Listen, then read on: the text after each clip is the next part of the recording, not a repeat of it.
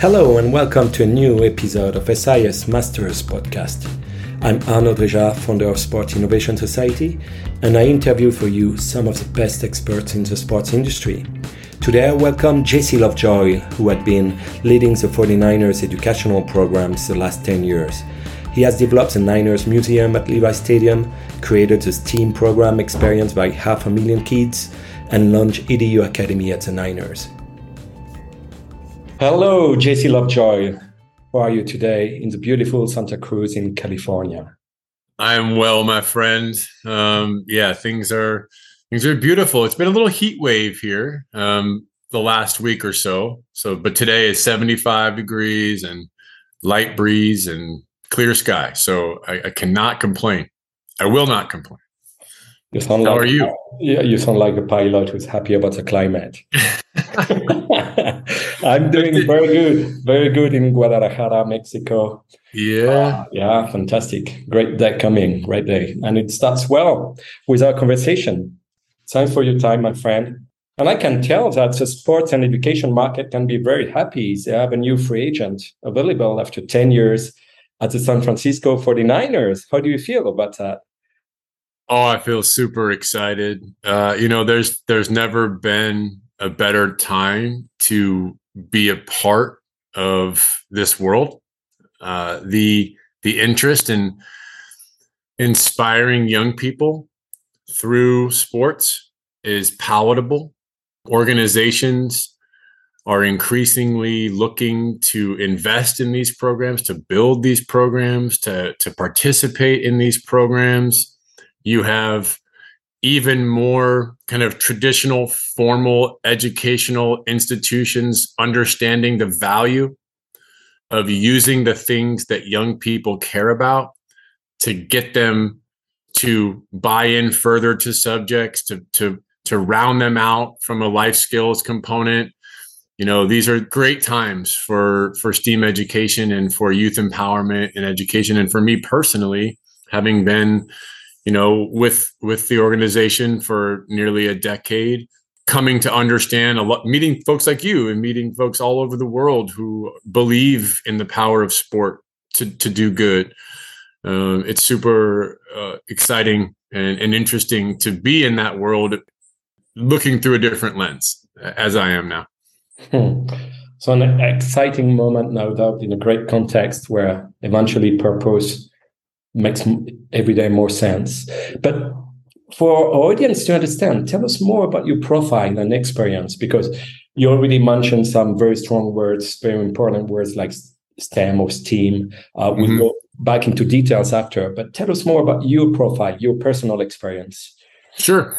Uh, well, I'll, I'll do the first 10 years of my career in about 30 seconds. I, I, graduated from San Diego State University. I studied communications. I worked in public relations in a number of different agencies and environments um, for about a decade. And I realized that it wasn't for me. Uh, I, I, had a number of things happen in my life that led me to understand that I needed to choose a, a purpose driven path. And for me, that always was going to be working with young people. Um, I had been a volunteer coach. I had been a in the US, we have a program called Big Brothers Big Sisters, which is kind of like a mentoring program. Um, so I was involved in that. Uh, I was had always just really enjoyed teaching, and so I started to to teach. I, I was a substitute teacher for a little while, um, and then I taught English at a language academy for almost three years, where I used um, real life experiences to help students understand how to learn and speak English. And that was when I started to realize that you can use these intrinsic areas of interest to get people to be more interested in something and to learn something easier. And then I, I, I, took a job at the San Diego Hall of Champions, which is a sports museum in San Diego, California, where I was responsible for all of the youth programming. And, and so this is things like basketball clinics and soccer clinics and rugby events and these kinds of things. And I started to build in educational components to those programs. And it was then when the light went on for me that sports, something I've always done, something I've always loved, and education could be married. And they could be married to the benefit of young people anywhere. So that led me to pursue a, a job with the San Francisco 49ers back in 2013, which was responsible for creating a STEAM education program science, technology, engineering, art, and math using the game of football in Levi Stadium to interest young people in these subjects and also to build the 49ers Museum, which is exactly what it sounds like. It's a 20,000 square foot museum dedicated to the past, present, and future of the San Francisco 49ers. So, this position allowed me to truly understand the capacity for impact and change and really powerful connection making that the world of sport has with with the world of education. So in that in that role, um, I created what is now called 49ers EDU. Mm-hmm. Um, and, you know, this is something I'm sure we'll talk about in, in much more depth. Yeah. Um, and so, yeah, and I've, I've been, I was there until just a few weeks ago. Yeah, yeah, yeah. And by the way, I visited you uh, a couple times at the Dubai Stadium. The museum is state of the art museum, and the infrastructure infrastructures you built uh, for the STEAM programs are fantastic. We'll go into details when we speak about the concrete programs you managed. Um, but many people do not know the why of STEAM, why it is so important if you're talking about current global workforce and what is required uh, for young generations if you want if they want to get a job in the future. Um, can you t- let us know about the why, the reason to be of STEAM programs? Sure. Uh, well, you you you touched on the most macro issue, which is workforce. So there are lots of statistics that you can find to articulate the need to have young people be interested and study science and math specifically. But the the one that I always am, am the most astounded by is that a child who enters first grade right now, 90% of the jobs that she will attain when she graduates college don't exist yet right? And and the vast majority of those are anchored in technology in innovation in things that require an interest and a knowledge base in everything from data science to mechanical engineering to you know pick one you know sustainability and material science. So these are things that we know the world needs organizations that can excel in these industries in order to solve the most pressing global issues, right? Climate change, you know, p- pick one, uh, health and wellness, right? Childhood obesity.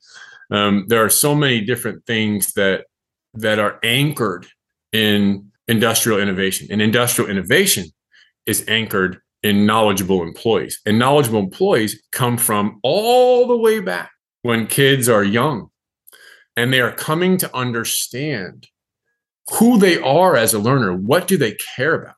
And another set of statistics that are very easy to find will tell you that if if you do not reach a young person with a way for her to believe in the power and interest and, and coolness of science or math, by the time she's in second or third grade, she's gone, right? She will not ultimately develop that love.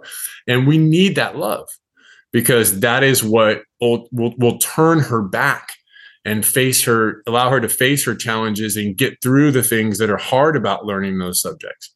So programs like 49ers EDU, programs that specifically, excuse me, um, reach out to kids for, in areas furthest from resource and opportunity and show them that these subjects are relevant, they're interesting, they're accessible. That then transforms that young person into somebody who says, okay, I like that. I want to learn more about that. Give me more. So that was a little bit of a long answer to a relatively short question, but it really boils down to the fact that we need a lot. The world needs to to be producing college graduates that are or or high school graduates that get go on to, to go and get certified in a trade field that understand the importance of of STEAM and are ready to yeah. pursue careers. Yeah. So you want to use the power you use, you don't want to, you do it. Use the power of sport to create an interest in the kids at a young age, uh, because if you don't engage them at this age, then might be losing the interest forever on key topics and key materials, um, not materials, but subjects. Subjects. Uh, that, that, that could, that will be the driver of the jobs of the futures that we don't know yet. Exactly. And some that we do, you know, but, but yes, I mean, what we know, for example, that the field of data aggregation, analytics, and data science has, in just in the last five years alone, has grown exponentially because everything that is, you know, IoT, AI, th- these things are based on massive uh, need for data aggregation, yeah. analysis, and, and acting on data, and, and all the different verticals that are required to, to make that happen. And that's a field that didn't even exist 10, 15 years ago, at least not in the way that it does now. So you just think about what that would look like 10, 15 years from now, yeah. right? What, but and, and the thing that's central to it is science, math, right? No matter what, no matter which direction it goes, those are the skills that will be required. They will change over time in terms of how they're taught and how they're applied, but there's a fundamental need to to convince young people to care about these subjects and the way oftentimes to convince young people to care about something especially pe- young children who do not have the same access to resource and opportunity as others is to use something that they love, which is where sport comes in. And that's because if I hand a young person coming from a very difficult environment a textbook or a Bunsen burner or a dry erase board with an algebra problem on it, they're likely not going to have a great response to that. But if I can introduce them to the concept of physics by throwing and kicking a football, that's a whole lot different. And the work that we do requires a partnership and participation in an ecosystem that's much bigger than, than sport and STEM, right? Like we are not the end, we're the beginning. And we can be supportive along the way. But and that's why you need to you need to be an active member of this world that the young people have to live in, right? You have to to ensure that what you're teaching aligns with what they're learning in the classroom you have to equip the educators with materials so that they can continue to get stronger in these fields. You have to you know understand what the whole continuum looks like for a young person from from being you know in kindergarten to to being in high school. Um, and then be sure that you're finding the right spots to intervene and and to to make something happen that's fantastic. But you mentioned 10 years ago, the world was very different. The importance of AI, data analytics were a lot lower.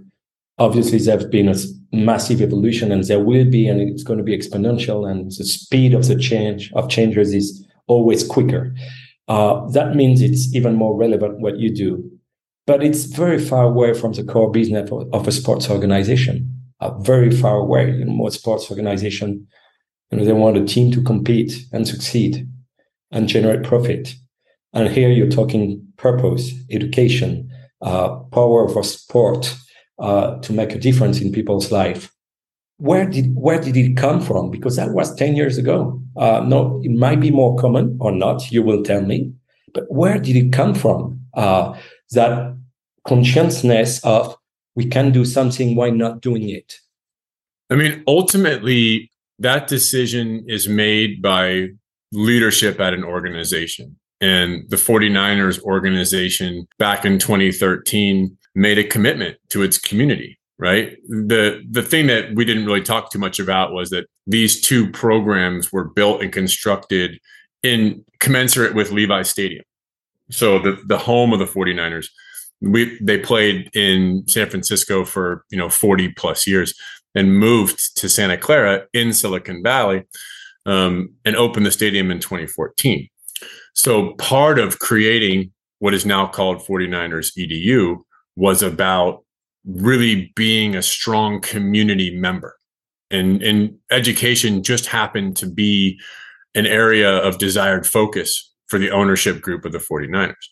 So one thing that that you mentioned is you're right. Programs that are um, philanthropically minded, community focused are not inherent to the, the business objective of a sports team. But I would argue they are increasingly important because of what individuals are looking for from how they spend their time, how they spend their their disposable dollars, the organizations whom they support. You know, what you expect out of the team that you support. I think as a fan of that team is different now than it was 10 years ago, and it will be different in 10 years than it is now. And I think right now, things like environmental responsibility, think about that 10, 15 years ago, the degree to which you're presented with information about what an organization is doing to be responsible to the environment, the ways in which you're allowed to interact with that when you interact with that organization 10, 15 years ago, dramatically different than now, right? And I think the the responsibility of an organization to look to its community and support its community in organic, authentic ways is has always been there and will continue to be there. And I think the thing that's most interesting from a business standpoint for sports teams is that sponsors, partners, organizations that are looking to come in and and be the official XXYYZZ of the 49ers are increasingly saying we want to be a part of work that is bigger than just the, the football, right? We understand that we understand this mechanism that the team has. We understand the draw the team has to give back to the community. So we want to be more and more a part of that. And we've seen that through 49ers EDU in, in the past two to three years alone. The the interest and support of the work that we do or did, and they still do, um, has increased significantly from the corporate side. And it will only continue to do so because we now know that when you look at organizations and their recruiting strategies, you look at what organizations are doing to retain employees, you're looking at the types of things that the world is realizing are important when you're trying to attract and retain talent. Purpose driven work is is very very high on that list. So finding different ways for organizations to to work with the community through partners that are in sport is going to continue to grow and grow and grow um, and i think the percentage of dollars that are allocated from a sponsorship partnership deal to go towards community facing initiatives, that pie will continue to grow hmm. over time. One, because it's the right thing to do, and two, because it offers a different way to amplify and show impact, right? A lot of times, what organizations are looking for is a story to tell, right? If, you know, a candy bar company comes to the 49ers or any other team and wants to sponsor the team, they want to sell their candy bars in the stadium right? That's definitely part of it. They probably want to put signage up, right? And they want to have more people that go to the games buy candy bars. But what the candy bar company is also thinking about more and more is hmm, what's the right thing for us to be doing to make sure that we're we're serving the people who are purchasing our products, right? And they have to think more about that. So they're they're actively looking for more ways to work with their partners to bring programs like that to market or to support them. Uh, and so I think sports teams will increasingly find, and organizations and leagues increasingly find themselves in a position to bring those those programs to market to the benefit of millions of young people all over the world. Hmm. So that means you, throughout the years, you've been succeeding in building a virtual circle between sports organization, uh, the kids, uh, well, because it's your main target with EDU, uh, and the brands to uh, scale the projects and improve the project. Did you go through? Did you go up to co-creating projects with the brands with the corporate world? Well, yes. From a for us, the the project would be the curriculum, right? It would be the content that we teach, and yes is the answer. And that is when I spoke about the increase in in interest and partnership over the course of the past two three years. That has shot through the roof And one of the main reasons for that was was COVID and, and digital virtual learning, because it allowed us to move to a model where we were delivering content, you know, on demand. Um, and it was video, it was virtual, it was interactive. And we realized that that was a great forum to engage and, and provide a, um, an opportunity for our partners to, to teach through us. So to give you an example, because sometimes that helps, um, in Levi Stadium, right? Everyone knows what Levi's are. Um, Levi's organization um, for many years has been uh, working towards uh, improved environmental sustainability with relationship to, to making its products. And one of the things the organization has done is put a very strong focus on water conservation in the course of the past two or three years.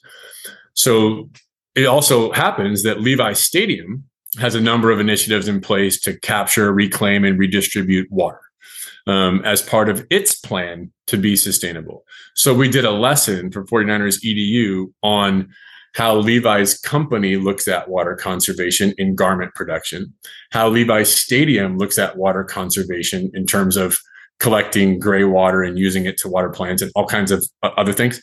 Um, and then we we attached a project for kids to do at home for them to understand different ways for them to save water in their homes and to advocate for saving water. And so those kinds of things we did over and over and over again um, with partners that would not normally be involved in education, at least not with the 49ers. But it allowed for a vehicle for that to happen. And when you can combine the the draw of the 49ers football brand and in this case Levi's your your interest from kids goes up right and that's where that's where the the intrigue happens so yes we definitely always try to find thoughtful ways to marry a partner's core business an area of expertise with the 49ers. And that's something that any organization can do any sports organization can do because you will inherently have fans and people that are interested in what you do. Mm-hmm. and those fans especially the kids will likely not know the vast majority of things that are happening that support the play of the game one of the things we would focus on a lot is the number of of professions that are encapsulated in a football organization. So many times if you go to a young person and you say i work for the the san francisco 49ers they'll say oh or, or you a player? Like were you a coach? They don't understand it's a business that has you know 500 people that work there. And you know on a game day 4,000 people. And so you've got everything from doctors to executive chefs to groundskeepers to engineers to scientists. And so getting kids to understand that anything that I like is present in the things that I like, even if it's music or or art, right? There are almost any profession can exist inside of an area of passion. Um, because there's industry around all of them. So throughout the years, how many kids have been participating and in your programs, and how do you measure the impact? What you, uh, if the messages you want to transmit are passed or not? Um, interesting to see. Yeah. So very proud of the fact that from 2014 until the start of this school year, more than a half million children participated for free in, in our program. Um, and the answer to how do you measure success is is very different for a lot of the different programs. So it's important to realize that's not all in the same mechanism, right? Yeah. But the most important thing is to always, and this is may seem obvious, but but unfortunately it's not always, is that you have to understand where you are with a young person, right? What is their skill level entering the experience and what is their skill level exiting the experience? And so being intentional about designing and implementing simple data collection tools around experiences like this is crucial because you have to know where you're going. So we've always surveyed students and teachers as a part of our experience. And we've also on the front end always been very plugged into what California and the United States are doing in terms of setting up standards by which students and teachers are judged when they're in school. Yeah. So everything, for example, that we designed from a curriculum is aligned to the common core and next generation science standards and those are two very important bedrock learning structures in the state of california and the united states so the first thing you have to do is is make sure that you align to that so what that basically means is that if i'm teaching you a math concept when you're in second grade when you come to visit me at levi stadium you're going to be learning that math concept in class so I'm going to support what the teacher is doing and not have it be different. And then as far as understanding the impact specifically to the work, it's just about asking the questions, right? You know what and and for us it's it's also crucial to to recognize the goal. The goal for us is mindset shift, mm. right? You cannot ultimately change what a young kid knows about physics or geometry or graphic design or anything else in an interaction two or three times. You can supplement something. But what you can do is you can change the way that they think about those things, how they see relevance in those things, if they even understand what it means. So that for 49ers EDU was always the goal. So when we identified that as the goal, you can measure that very easily. Yeah. How do you feel about this subject compared to when you first ex- came here? Do you understand how it comes to life in the real world? What is a job that you can think of that involves? So these are the kind of questions that we would ask on the back end. And the results, you know, specific to any one of those metrics, were always extraordinarily positive. Hmm. And and because you because the experience was designed to achieve that, to recognize most kids won't know what physics is or they won't have a positive association. But if I can introduce it and then ask them again at the end, chances are I have improved the way that they think and feel about that subject, which is the goal in and of itself. Mindset shift. So yeah. made goal. So that means to have these positive answers, uh, well, feeling at the end, that means you made a positive connection uh, with the kids Yes. How do you manage to make a positive connection? Um, and what is the program? Let's say I'm a kid, I'm going to the Levi Stadium. I can be super excited or not, depending if you love American football or not. Maybe mm-hmm. everyone is not eventually. Yeah, right. uh, and you say, Oh, I'm going to spend a few hours there. What happens? How do you connect with them? Yeah. So the structure of the experience, and again, we're, we're primarily focusing right now on the field trip program, which was and is the main component of 49ers EDU. Uh, but there are other pieces to it. But it's it's not unlike a field trip that you would take as a young person to a science museum or to an outdoor learning environment. You would go to Levi Stadium, you would tour Levi Stadium, you would tour the 49ers museum. And the one thing that's dramatically different than any other organization in the world is that inside of Levi Stadium, there are four classrooms that have been constructed to service this program. So you will go to a classroom, sit down, and have a lesson on one of these subjects. And your entire experience during the day will be informed by the lesson that's chosen by your instructor. So, for example, if the instructor chose to learn about solar energy, um, then then during your tour, you would go and see the solar bridges, right? Where we have thousands of solar panels on top of the pedestrian bridges that take people across the creek to enter the stadium. If your lesson is focused on structural engineering, you will tour the stadium and look at a lot of the bracing and look at a lot of the main um, uh, infrastructure that's there to support and distribute the weight of the building. So these are all things that are thoughtful around connecting the experience to the subject that you're learning about. But I'm glad you asked the first part of the question because you asked like how do you connect with the kids, right? And I think the important thing to remember there is that it's very very basic. You you give them a safe place to be. You you have good energy you're positive you you allow them into your heart right you you show them with the way that you speak to them and with the way that you interact with them that they're welcome um, and that sounds so simple and so basic but there are so many young people that have such a difficult life that when they enter into an environment like levi stadium where they likely will never be again right? They'll they'll never do something like like that. Um, certainly never be at a 49ers game. Um, they're already thinking like oh my god this is so cool.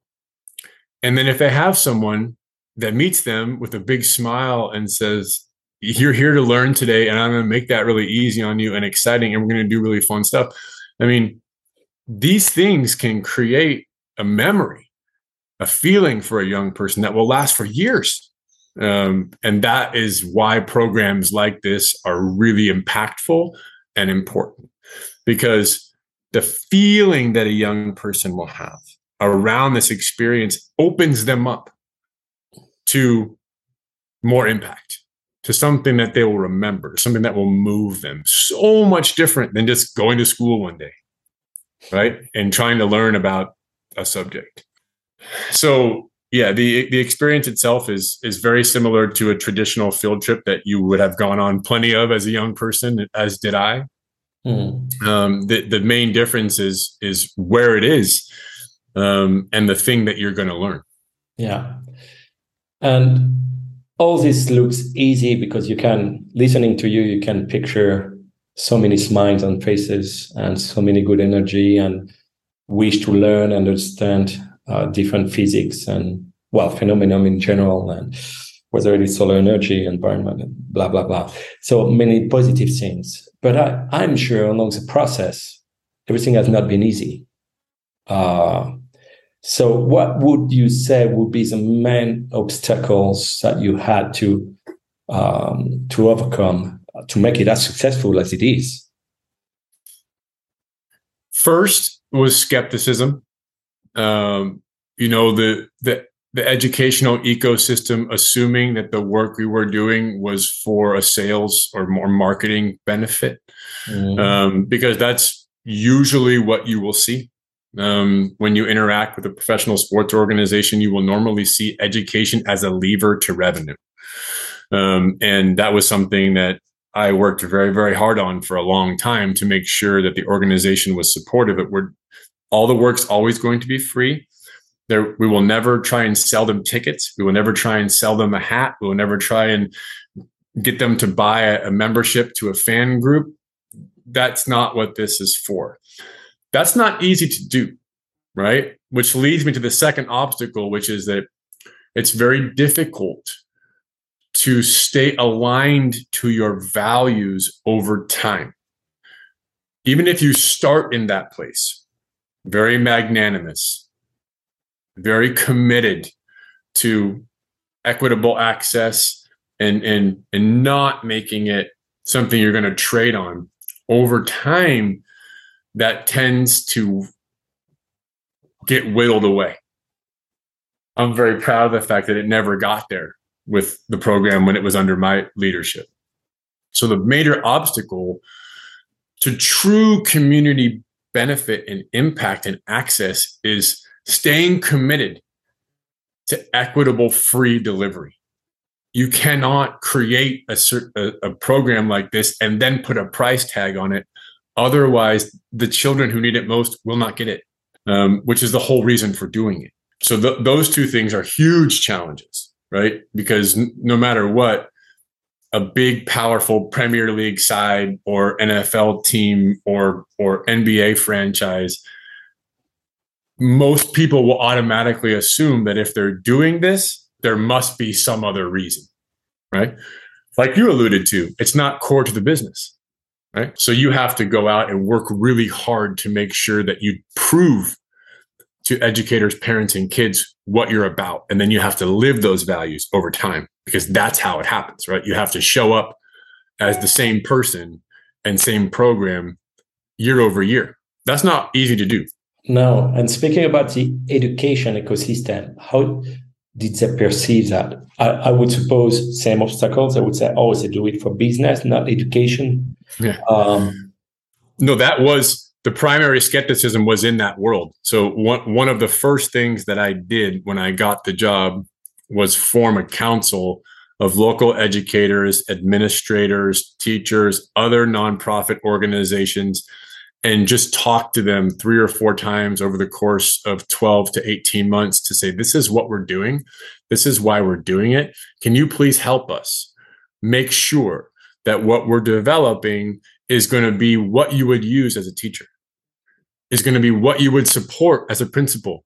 You would say, yes, you can go it would be in line with what other informal education experiences look like. And that's just informal, the category used very commonly in the US to just talk about places where kids learn that is not school, mm-hmm. right? After school programs, um, ch- church programs, science camps, field trips. So it was very strategic to pull that group together because it gave us a lot of information we didn't have.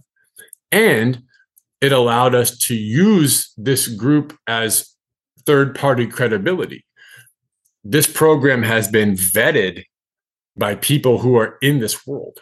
And in the consulting work that I've done for many, many other organizations all around the world, that is a core element of the approach is you must engage the local community at the beginning. Speak to them in very plain terms about your objectives. Allow them to be a part of creating the content, the experience, and the energy. Because if you do that, they will help you. And if you don't, they will not. Uh, and they will be rightfully very skeptical. You may still deliver a program that is values driven and is very beneficial to young people but it will be a lot harder. Um, so, yes, that group was the most skeptical, hmm. rightfully so, because I would have been the same way. Yeah. You know, I have a seven year old daughter. She's in second grade now. If I heard that, you know, the local NBA team was going to do something for her, I mean, my perspective might be different, but the vast majority of people would assume, oh, well, they, they must be getting something out of that and right. when and when there are brands involved? Yeah. Even more. Even more right. And that is you know a whole other side of the story is you know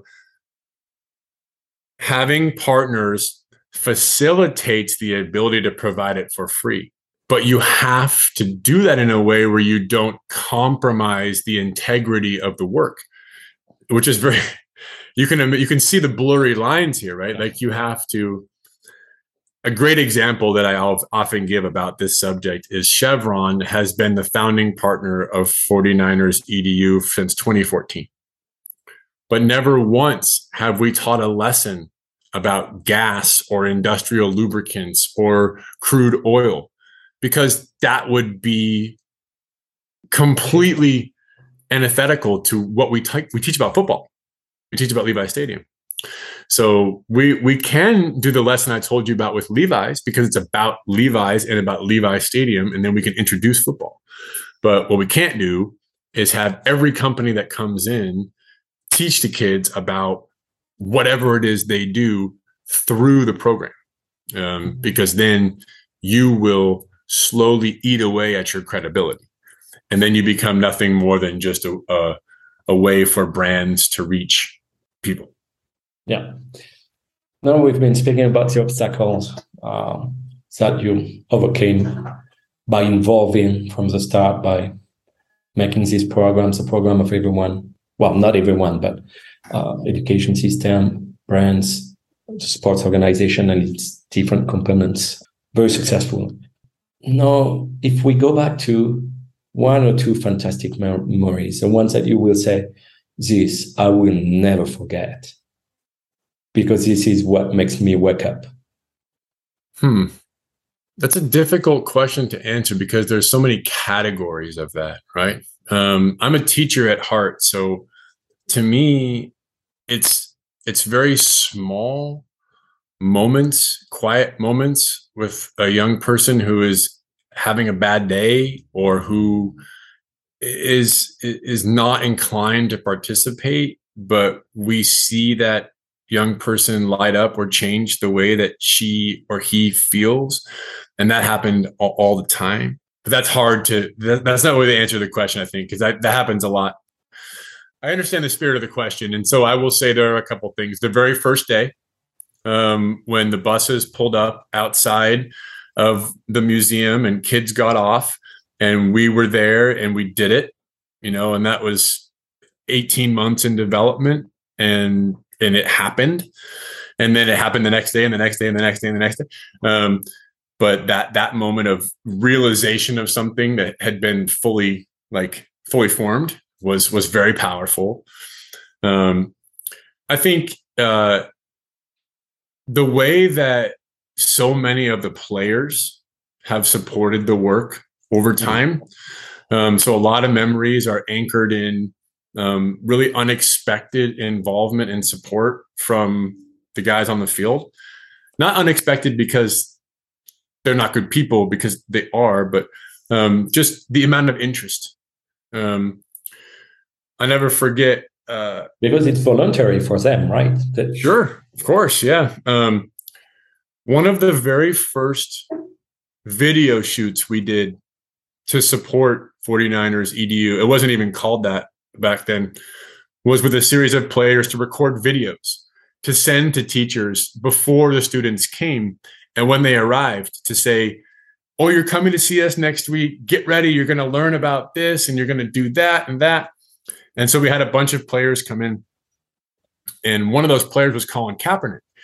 Um, and a lot of people truly never understood Colin Kaepernick, and I won't present pretend to understand him perfectly either, but I know what he did. He was our starting quarterback at the time, and he came in and he spent almost an hour in the studio talking to a teleprompter and just recording messages for. I remember thinking, imagine being a kid on the other side of this, right? Imagine sitting down in your classroom on a Tuesday at 8:30 in the morning, just like, okay, great, another day of school and your teacher says, We're going to, I want you to watch a video about where we're going next week.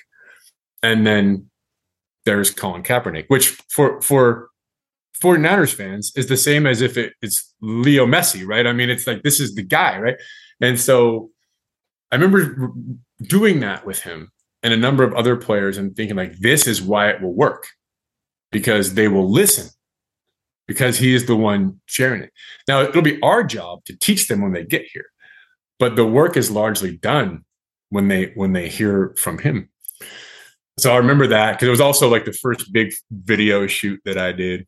And there have been a million other things along the way but i will say launching edu academy was a big deal for me because you know uh, for the first four or five years of running the program the, the interest from the outside in the work was significant.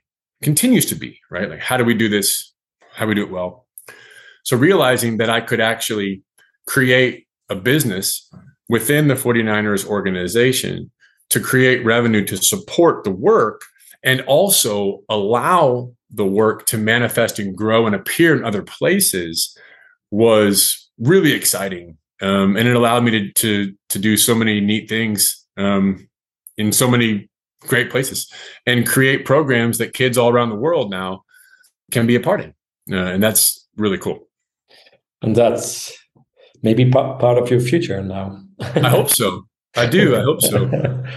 um, talking about uh, about this topic, is there anything you would have loved to do eventually differently when you look back now and say, you know what, this it could be even bigger that way? Or t- I think the the biggest learning I have, I was so um what's the word? I didn't understand the ability to work with partners at the level that we have the past two or three years. I do think the world has changed a lot, um, which I think has been a part of it. I think if I could go back and do it all over again, I think I would be more bullish on recruiting more financial support from more organizations and doing it in the right way. Because make no mistake, when I talk to organizations that are considering launching a program like this, one of the number one or two on the value proposition is this gives you a chance to have unique inventory to sell, right? Now you should do that in a responsible way. You can do that. You you can still make your money and have the experience on the the end user be very very pure. Um, that just takes attention and time and, and strategy and values. But I think I would probably go back and look at that more strategically. Because if we had done it that way from the beginning, the endowment around supporting the work probably would have been a lot larger. And I do think that it would have also exposed the program to different kinds of opportunities and different things that we could teach. I go back to that Levi's example over and over because in California, water con there's no more relevant thing than water conservation, right? We're in a drought in this state right now. We're almost always are. So kids know about it. So I think how many more of those kinds of things would I have found if I were actively talking to partners about that kind of thing? Um, so that's that's one thing I, I probably would like to do differently um, and strategically. Uh, and then I think you know we always did a lot to involve the staff and the organization in our work, but I think there's probably room to be even more inclusive um, and find ways to service more of the people who contributed to the organization.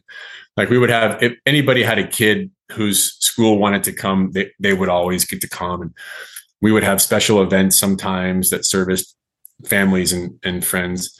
But there probably could have been a way for us to be a little bit more to design some things that were specific for the kids and families and communities that were within the 49ers organization because it's really special. And I remember whenever we would have parents, 49ers employees who would bring their kids and then get to go and be and it would always be this smile. It's just like, you know, because it's a very proud thing, you know, to be a part of something that your kids experiencing with their friends and their peers. Um, and to be the one who stands up in front of them and says, Yeah, I work here and I do this or that or the other. That's a, a feeling that is very, if you haven't had it and you have children, seek it out because being a part of their learning in a in a formative, positive way, there's nothing like it. Hmm. Yeah, beautiful. Um, Eleanor Roosevelt said, The future belongs to those who believe in the beauty of their dreams. Uh, now you're a free agent You've done so much beautiful things with the 49ers, impacting hundreds of thousands and even more because that's only the kids going to the program, but that means that all their surrounding is, is impacted at the end. Uh, so, what are you dreaming of? What's next for you? What what do you where do you where do you want to contribute?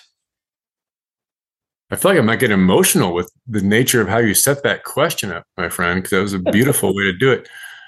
Um, you know, honestly, what I find myself doing is examining the things that are central to my passion and my values and my character and thinking about the same things that led me to create 49ers edu exist within a lot of different worlds right so music art hmm. um, things that nature just things that that are so core to who children are play, uh, singing, dancing.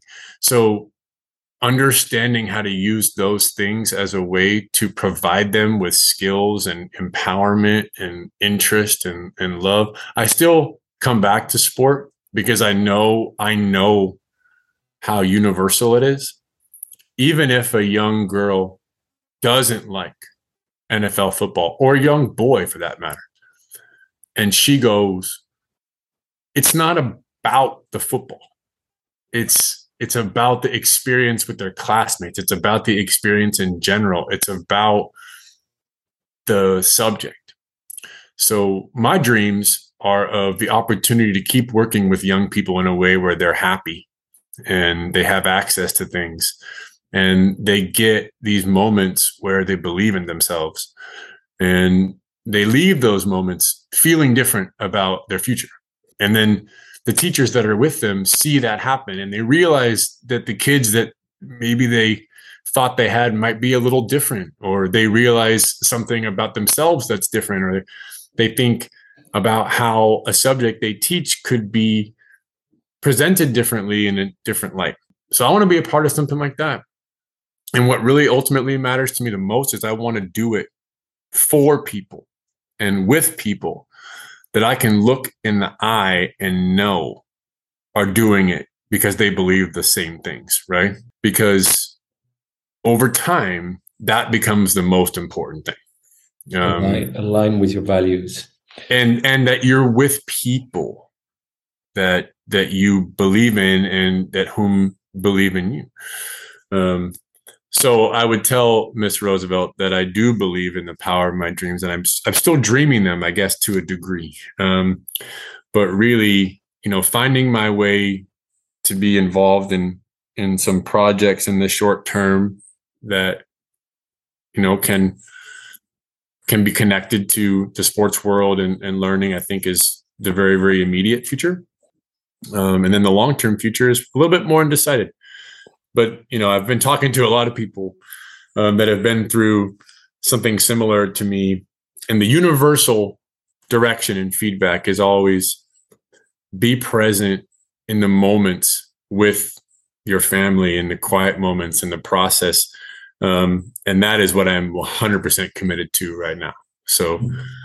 I have both my dogs taking a nap next to me right now. um, they're both snoring. I don't know if you can hear them.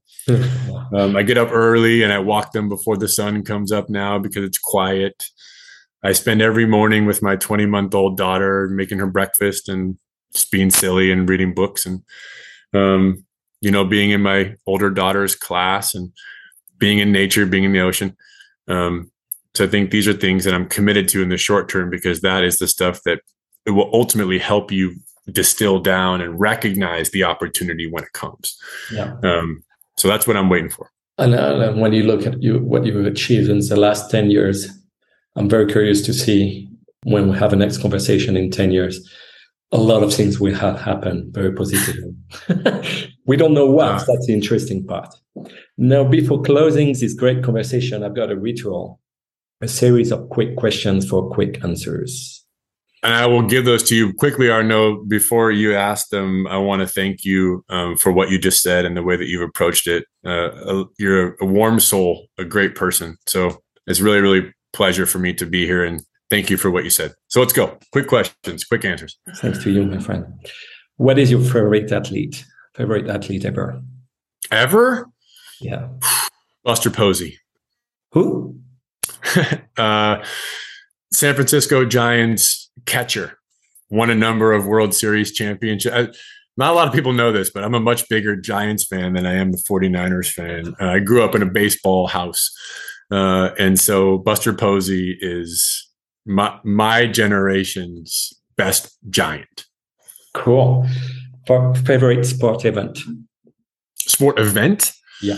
That I've been to or to watch? General hmm, that I've been to um, would be the college football playoff national championship because of the energy. Um, my favorite sport event in general, hmm, it's very difficult. You know, I've only been to one Premier Premier League match, um, and it was at Elland Road. The first time I went to a Leeds match, and I'd never been to anything like that before. Um, so I hope that I can go to another Premier League uh, match at some point at a really big stadium. Stamford Bridge was also another. So, so I think the this is not a quick answer. I'm sorry, uh, but it's sports that I'm not familiar with yeah. in venues that I'm not familiar with. Your favorite sport event is the next one you go you don't know yet. There you go. That's a good, good way to put it. Yeah.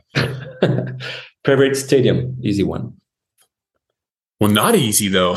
Um, Wrigley Field in Chicago. Lovable losers.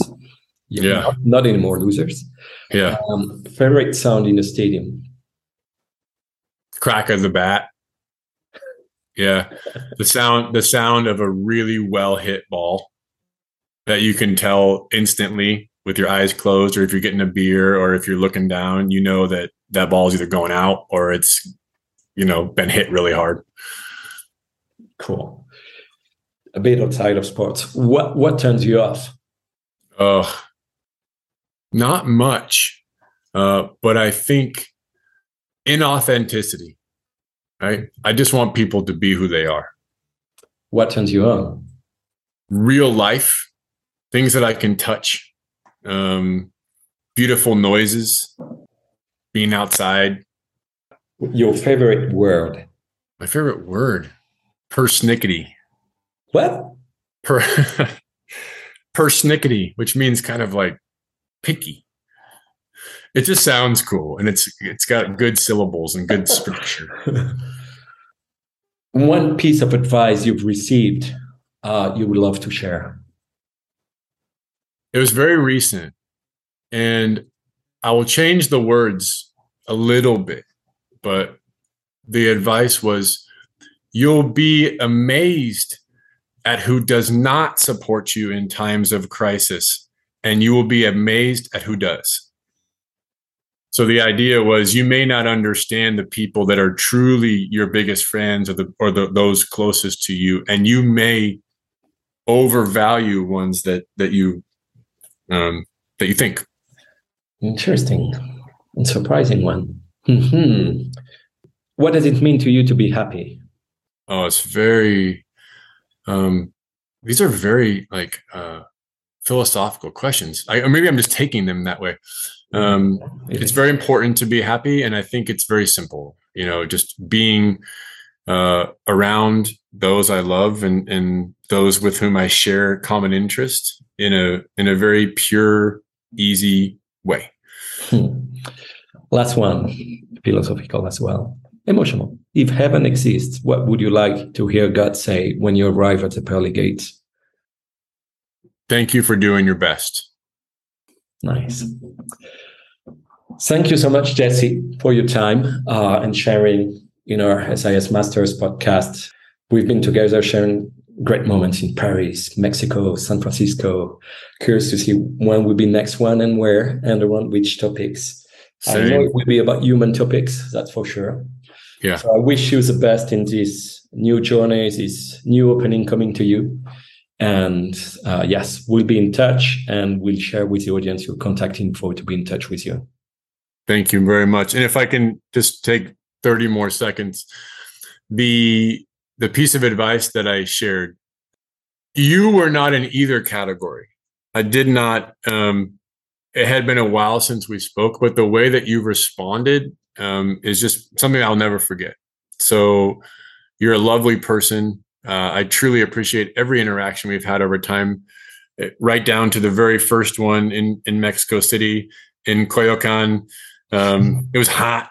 You know, I remember being in that little kind of like bed and breakfast motel with a lot of the other speakers and like the interactions that we had in, in that time with those people were some of the most interesting I've had over my entire career um, because of the nature of who they were and how diverse the folks were. So you you the way you do your business the way that you create opportunities for people to connect the way that you're thoughtful about the things that matter in this world you're really one of a kind so um, thank you for being who you are and for allowing me to be a part of this reciproc see you soon my friend all right thank you Thank you all for listening to a new SIS Masters podcast. We'd love you to subscribe. Please leave a review or rate the podcast. It will help us improve. We'd love to see you in the next episode. Enjoy.